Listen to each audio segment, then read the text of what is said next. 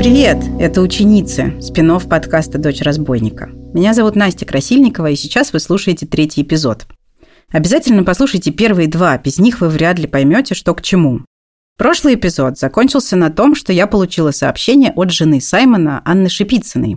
Она написала, что знает про мое расследование и укоряла меня за то, что я не поговорила с ней, хотя она состоит в отношениях с Саймоном дольше всех остальных. На сообщение Анны Шипицыной я ответила, что обязательно возьму у нее интервью, как только буду готова, и выразила надежду, что ее муж тоже будет доступен для разговора. Анне Шипицыной, Винни, как ее называли в летней экологической школе, было 13, когда Саймон, куратор и преподаватель, спал с ней вдвоем в палатке. Это было летом 2005 года. Саймону тогда было 22. Через 10 лет после этого, в 2015 году, Анна Шипицына вышла замуж за Саймона. У них есть дочь. Напомню, настоящее имя Саймона Евгений Таранов. Саймон – это прозвище, Винни – это тоже прозвище. В лэшевской тусовке прозвища были у большинства у преподавателей, у кураторов и у школьников.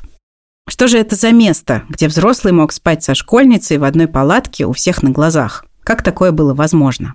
Чем больше я узнавала о Саймоне и его ученицах, тем больше меня начинала интересовать сама школа и ее атмосфера. Воображение рисовало самые мрачные картины, но когда я поговорила с бывшими школьниками и преподавателями, которые ездили в Лэш, оказалось, что многие вспоминают этот опыт с восторгом. Среди выпускников школы оказалось несколько моих знакомых и коллег. Неужели они не замечали злоупотребления, о которых рассказали мне девушки из прошлого эпизода? Это представлялось как лагерь дополнительного образования для школьников биологического. Говорит Маша Гончарова, бывшая ученица летней экологической школы. Эта школа проходит э, в полевых условиях практически, то есть обычно они арендуют здание сельской школы, строят сами туалеты, кухни, умывальники, всякое такое, а школьники и кураторы живут в палатках. Сколько времени должна была длиться эта школа? Обычно она длится 6 недель, с середины июля до почти конца августа. И когда ты туда приехала, какие были впечатления? Я была в таком очень приятном шоке, потому что там было много умных детей, которые разделяли мои увлечения много взрослых, которые меня абсолютно очаровали. И, в общем, сами в значительной степени многие кураторы вели, вели себя как дети. Там, строили домики на деревьях, ходили в смешных шапках и всячески развлекались. Я настолько погрузилась в это ощущение отсутствия контроля со стороны взрослых, что я сейчас понимаю, что я забыла писать телеграммы маме, забыла о том, что надо расчесываться. В общем, была такой совершенно счастливый, дичавший ребенок. Вот что вспоминает Анна Кузнецова. Она впервые приехала в экологическую школу в 12 лет. В 2009 году. Идея школы изначально в том, что она дает шанс провинциальным школьникам э, приобщиться, значит, к передовой э, науке и образованию. 12 лет я попала на эту весеннюю экологическую школу и прям сразу поняла, что это свет в окошке, что я очень хочу там остаться. Ну, я ездила на все школы, не пропуская ни одной. Кроме длинной летней школы, есть еще два коротких лагеря во время зимних и весенних каникул – ЗЭШ и ВЭШ – зимние и весенние экологические школы. Вот как вспоминает экологические школы Александр Хачатурян, преподаватель математики. Он ездил в Лэш с 94 года, целых 20 сезонов подряд, и преподавал на математическом, биологическом и на гуманитарном отделениях. Они начинались как такая отдушина от э, некой советской казенности или постсоветской казенности и представляли собой такую вольницу своеобразную, где преподаватели могли э, рассказывать детям, ну, более-менее почти все, что они захотят, сочтут нужным, сочтут интересным, а дети приезжали туда с горящими глазами и желанием учиться тому, что там будет происходить, впитывать атмосферу, так сказать, всяческим образом тусоваться и наслаждаться жизнью. Еще одна бывшая ученица школы, которая попросила не называть ее имени, рассказывает Алеш так. Атмосфера, на самом деле, была очень особенной, и особенно для детей, которые э, приезжали из маленьких городов или из каких-то таких очень жестких, не специализированных, а обычных районных школ.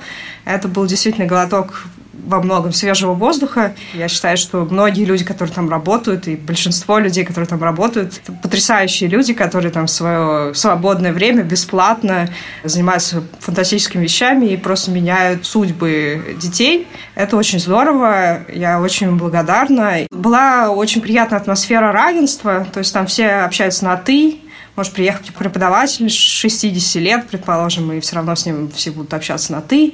Очень много телесности, то есть много каких-то обниманий, э, каких-то лежаний совместных, там, каких-то танцев. Такая очень неформальная обстановка. Это было много молодых людей, э, много студентов. Все взрослые приезжали бесплатно.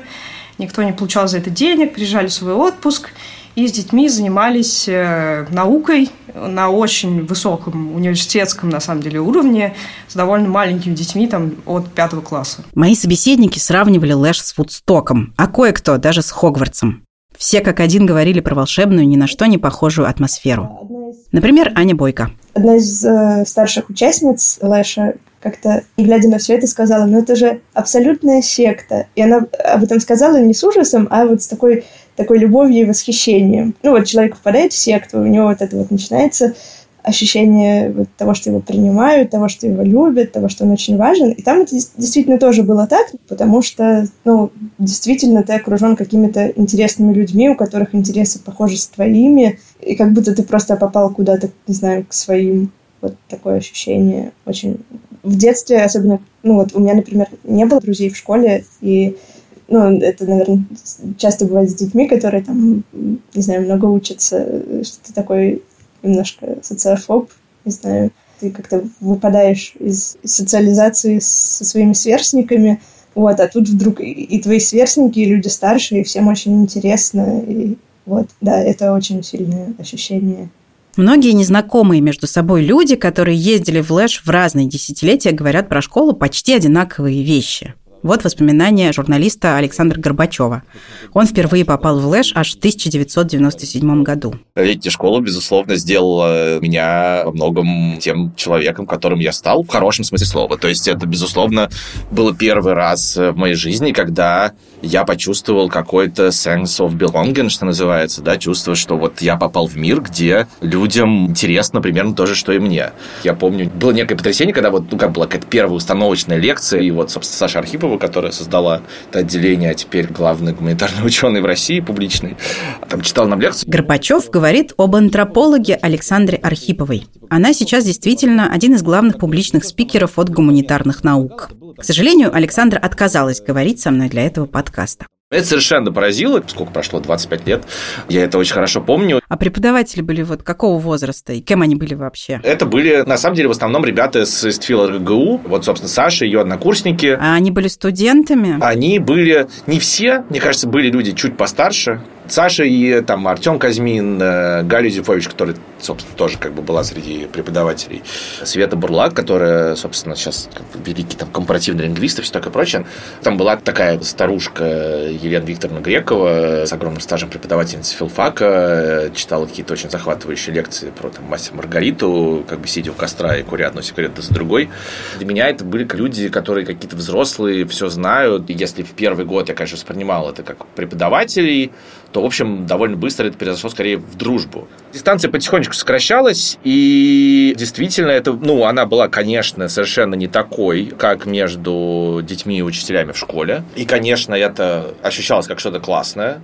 На официальном сайте Лэш есть раздел «Пресса о нас». Первая же ссылка ведет на интервью основателя и бывшего директора летней школы Игоря Акштейна на сайте polit.ru.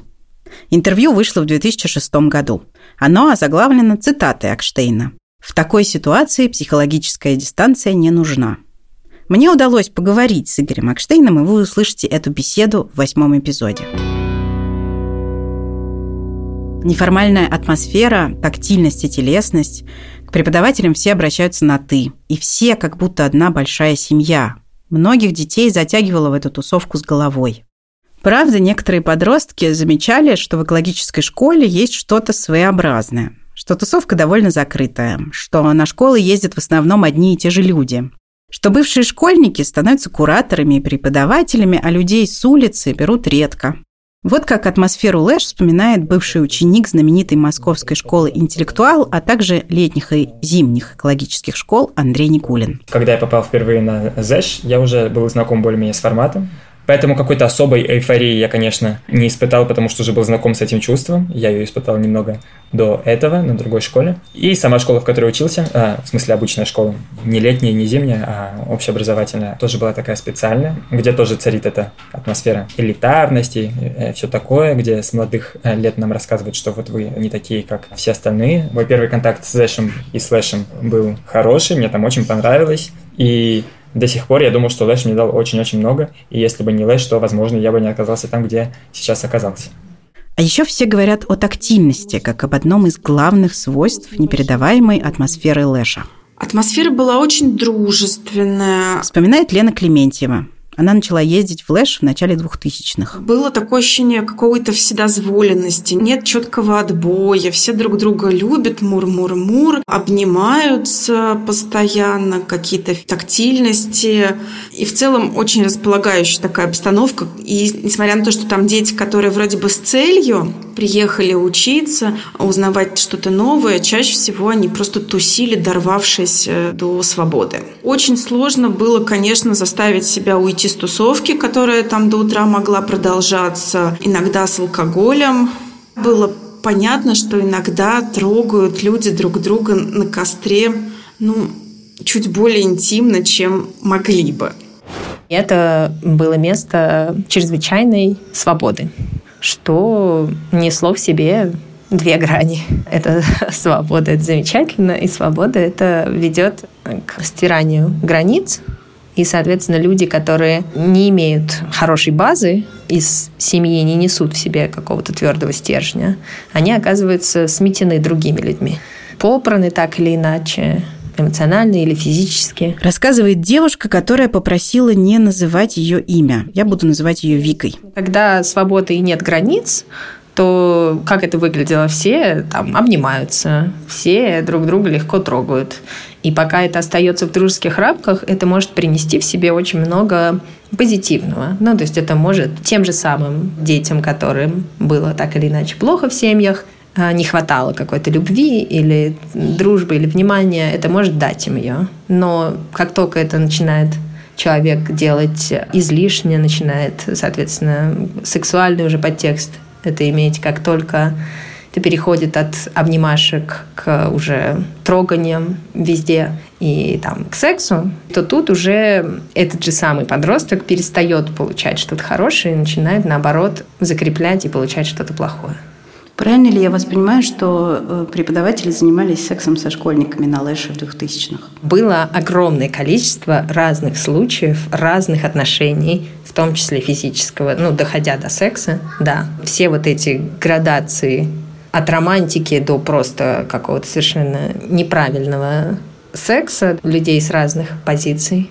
Все это так или иначе было, да. То, что, в принципе, иногда преподаватели заводили романы со школьниками, безусловно, бывало. Рассказывает Александр Горбачев. Это точно так. А какие преподаватели заводили романы со школьниками? Самые разные. То есть, опять же, это про дистанцию. Да? Дистанция была маленькая. Соответственно, иногда эта дистанция нарушалась. Вот тогда, когда тебе было 13, в 2004 году, ты замечала какие-то странные взаимодействия преподавателей со школьниками, которые не очень укладываются в учительско-ученическую? Да, да, я, я их замечала. Там в первый же день мы приехали, и один из моих кураторов стал спать в одной палатке с двумя школьницами. Вспоминает Аня Бойко. Меня очень смущало, что, в общем, они себя ведут так, как будто они, не знаю, там, состоят в каких-то отношениях, не знаю, там обнимаются, там трогают друг друга. Я правильно понимаю, что никого из взрослых не волновало, что взрослый человек спит со школьницами в одной палатке? Я не помню, чтобы это кого-то волновало, но вообще у меня было очень странное ощущение, потому что я вижу, что происходит какая-то странная штука, но да, на нее особенно никто не обращает внимания, кроме там нескольких моих одноклассников. Вы пытались как-то со взрослыми это обсудить? Мне кажется, да. Я не очень помню, чем это закончилось. Кажется, ничем. До меня начало доходить, что Саймон вовсе не был исключительным преподавателем в системе Лэш. Не он один проявлял сексуализированный интерес к детям. В моих разговорах с бывшими лэшевцами то и дело всплывало слово «педофилия». Полина Солдатова была студенткой факультета психологии МГУ, когда попала в Лэш. Она была так очарована атмосферой, что устроилась помощником куратора к школьникам-пятиклассникам. И, как и многие, задержалась в Лэш на несколько лет. В разговоре с Полиной я впервые услышала слово «педофилия». Я считаю, что там были настоящие педофилы. Ну, люди, которые испытывают романтические, э, сексуальные чувства, э, точнее, возможно, сексуальные чувства, которые считывают как романтические к детям и ранним подросткам. А кто эти педофилы? Я думаю, что Слава такой. У Ястребова я не уверена, но у него был такой тоже флер очень сильной романтизации детей. Про Саймона ничего не знаю. Для меня он выглядит просто как чистое зло. Это выглядело как, что люди не могут социализироваться довольно мощно из-за того, что у них вот такой внутренний конфликт, что хотят они вот таких вот чистых детских отношений, а в реальной жизни это невозможно. Как ты думаешь, почему все это происходило годами несмотря на то, что все об этом знали, никто не видел в этом какой-то проблемы настолько, чтобы это остановить. Это означало разрушение этого сказочного мира, потому что правила напрямую угрожают вот этим спонтанным, неформальным, творческим отношениям, чувственным. Всегда были люди, которые заинтересованы в том, чтобы это продолжалось, и у них было больше власти, чем у остальных. Вот. А те люди, над которыми что-то совершалось, были в позиции слабой, бывали ситуации, что кто-то о чем-то начинал заговаривать, и это сливалось, ну так, мило сливалось, ну то есть просто пропускалось. Скажу пару слов о структуре ЛЭШ. У школы есть директор. Директору напрямую подчиняются директора отделений – биологического, гуманитарного, математического и медицинского. Директором летней школы в 2005 и 2006 годах была Наталья Нетрусова, преподавательница математики и сотрудница ресурсного центра знаменитой московской школы «Интеллектуал». Наталья отказалась давать мне интервью, и когда я написала ей, что расследую сексуальные злоупотребления в Лэш, ответила, что ей ничего об этом не известно. Тогда я пошла к следующему директору школы, Владимиру Алексееву. Когда директором всей школы была Наталья, Владимир руководил биологическим отделением, а всю Лэш он возглавил в 2007 году и возглавляет ее до сих пор. Сейчас вы услышите отрывок моего разговора с ним. Значит, была ситуация, когда, когда э, на уровне, значит, ну, опять же, там, значит, была, значит, была ситуация, когда на уровне э, там, не, не жалоб от э, детей, а слухов э, жаловались на преподавателя – вот, э, которого в результате мы э, попросили уйти со школы, ну, куратора, вернее, которого в результате мы попросили, мы попросили уйти со школы. Вот. Правда, попросили, значит, правда, попросили уйти со школы, ну, там, к счастью, ну, всегда проще опираться не на то, что приходит как слухи, а на э, факты, которые не скрываются. Вот. Значит, там была очень такая авторитарная работа с детьми, вот, э, значит, избыточные э, попытки э, запрещать, там, ограничивать свободу, наказывать, ну, не физически, разумеется, до этого все-таки не доходило. Вот. Значит, мы поговорили о том, что так на школе, на нашей школе э, мы с детьми не работаем, вот, и в куратора мы человека больше не берем. Вот, человек ушел со школы. А кто это был?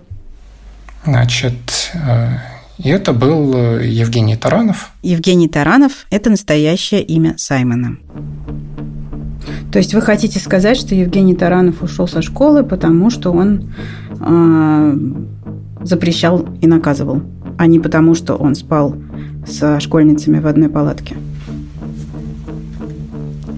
Значит, а я, ну, собственно, эта ситуация, значит, это, по-моему, у нас была зима 2006 года. Я точно помню, а, значит, я точно помню, что вот был разговор, значит, что вот был разговор про запреты. Ну, в смысле, был, значит, был, значит, был разговор про, э, значит, про формат работы куратора. Угу. Вот. Ну, вы не ответили на мой вопрос. Я могу повторить, если хотите. Да. Я, значит, Вы я, говорите, что... Значит, я не помню, были ли э, тогда обвинения про, значит, именно, значит, именно обвинения про, э, значит, домогательство к школьникам, к школьницам. Случался ли в период вашего директорства э, на школе секс между преподавателями и школьниками? На этот вопрос можно ответить да или нет. Нет, насколько я это мог узнать. То есть про Евгения Таранова вы не знали, что он спит со школьницами в одной палатке, конкретно с Анной Шипицыной. Вы этого не видели, не знали, забыли? Как? Ей было в этот момент 13 лет.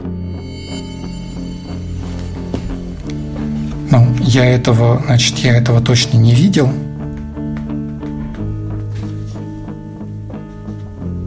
И ну вот, значит, и ну, получается, я это просмотрел. Я пытаюсь понять, как так получается, что директор просмотрел то, о чем все знали. Может быть, ему просто не казалось, что в его школе с детьми происходит что-то вопиюще плохое? Владимир, расскажите, как э, вы познакомились с вашей женой? Значит, моя жена была школьницей на летней экологической школе в 2010 году. А вам сколько лет было в 2010 году? Кому сколько лет было? Вам, вам сколько лет было в 2010 году? 32 года. Угу. Значит, ну, собственно, там мы с ней, значит, там мы с ней познакомились. Вот. После этого мы практически не общались э, до, до, по-моему, 18 года. То есть у вас не было романтических отношений? В школе и, значит, на Лэш и в ближайшие пару лет после нет. Я, то есть, как бы даже в проекте не было. Есть разница между парой лет и восемью годами. С 2010 по 2018 8 лет прошло. Так пара лет или 8? Сейчас, нет, простите, чем? простите. Значит, где я сказал про 18 год сейчас? Вы сказали, что до 18 года до 18, до 18 э, лет. А, ее, 18, 18 ее 18 лет. Mm. Mm. Вот. То есть вы ждали, пока исполнится 18? Я не ждал.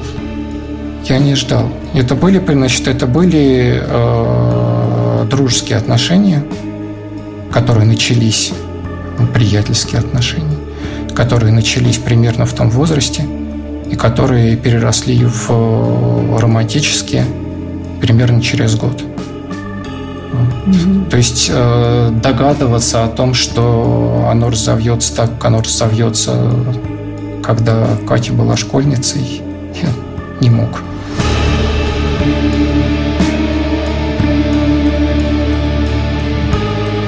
В общем, директор Лэш не догадывался ни о том, что кто-то из преподавателей спит со школьницами в палатке, ни о том, что его дружба со школьницей перерастет в романтические отношения, едва ей исполнится 18. Это были ученицы. До встречи в следующем эпизоде. Заходите на сайт нашего подкаста, чтобы увидеть дополнительные материалы. Ссылку на него вы найдете в описании.